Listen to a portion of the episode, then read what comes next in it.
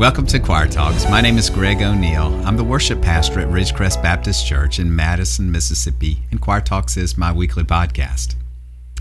The first 39 chapters of Isaiah are mostly filled with judgment on Judah and the surrounding countries. In those chapters, they are warned of impending doom uh, due to their sin, excesses, and idolatry. That certainly comes to pass. Jerusalem is destroyed, and up to 90% of the population is either killed or taken into captivity. In chapter 40, there's a dramatic change of message. God speaks to the prophet and says, Comfort, yes, comfort my people. Cry out to her that her warfare is ended and that her iniquity is pardoned.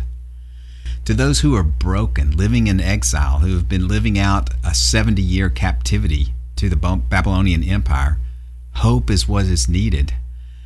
Surely they have given up on their belief that they are a special people and are set apart by God.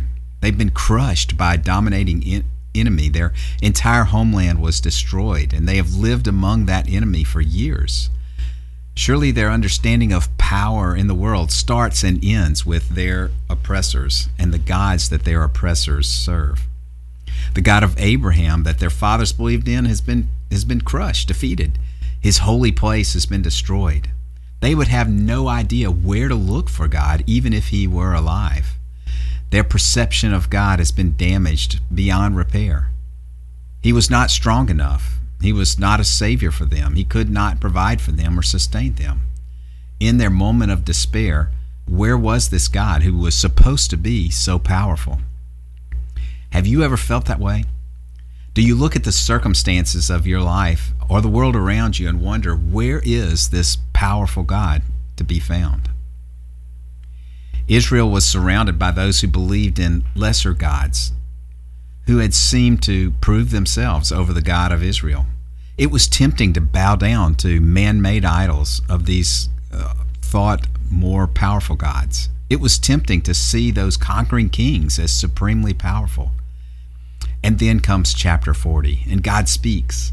The God who has been silent and seemingly missing, seemingly impotent, now he speaks. And what is his message? He says, I am God, eternal, powerful, your Savior, your shepherd, the one who is at work in you even now.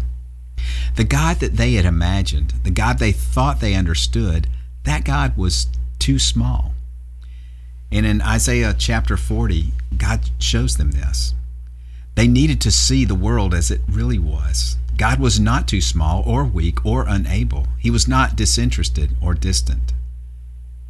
Yes, He had allowed their destruction, but now He was ready to restore them. And so in chapter 40, He shows the shallowness and smallness of man's power compared to Him. He says this All flesh is grass. The grass withers and the flower fades, but the word of God stands forever. He goes on to say, Who has measured the waters in the hollow of his hand? Who has measured the heavens with a span and calculated the dust of the earth in a measure? Who has been God's counselor and who has shown him knowledge? The nations are just a drop in the bucket, small dust on the scales.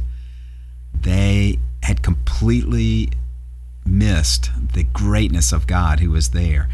They had failed to imagine that his greatness was so far above everything that they knew. The idols that are made by a craftsman, uh, he says in chapter 40, are made just with silver or gold, or for the poor, they are just carved out of a tree. But he says this Have you not known? Have you not heard? Has it not been told to you from the beginning that God sits above the circle of the earth? and its inhabitants are like grasshoppers. He brings the princes to nothing, the judges of this earth useless. Scarcely are they planted, and scarcely are they sown, when he will blow on them and make them wither. To whom will you liken me, God says, and who will be my equal? Lift up your eyes and see all who created all of these things, who brings out the stars by number and calls them by name. Okay, Greg, you're thinking, I know he is great and powerful, but my circumstances aren't not changing as much as I pray. Maybe he's too distant to see me. Maybe I'm just, as chapter 40 says, like a grasshopper in his eyes. Well, surely the Jews thought similar. They thought that they were forgotten over the course of 70 years. They thought that they were unseen by this God. In chapter 40, God says that they say, My way is hidden from the Lord, my claim is passed over by my God. But here's his promise to them He says he will feed his flock like a shepherd. He will gather the lambs with his arm and carry them in his bosom. So he says to them this Do you not know? Have you not heard? The Lord is the everlasting God, the creator of the ends of the earth. He will not grow tired or weary, and his understanding no one can fathom. He gives strength to the weary and increases the power of the weak. Even youths grow tired and weary, and young men stumble and fall. But those who hope in the Lord will renew their strength. They will soar on wings like eagles. They will run and not grow weary. They will walk and not faint. So, how about you? Could it be that the God that you think you know is not really the powerful God of the universe at all? Just like the idols, idol makers, have you made an image in, in your mind that is small? Is nothing compared to what the real God is. Is your God too small to help, to heal, to change a life?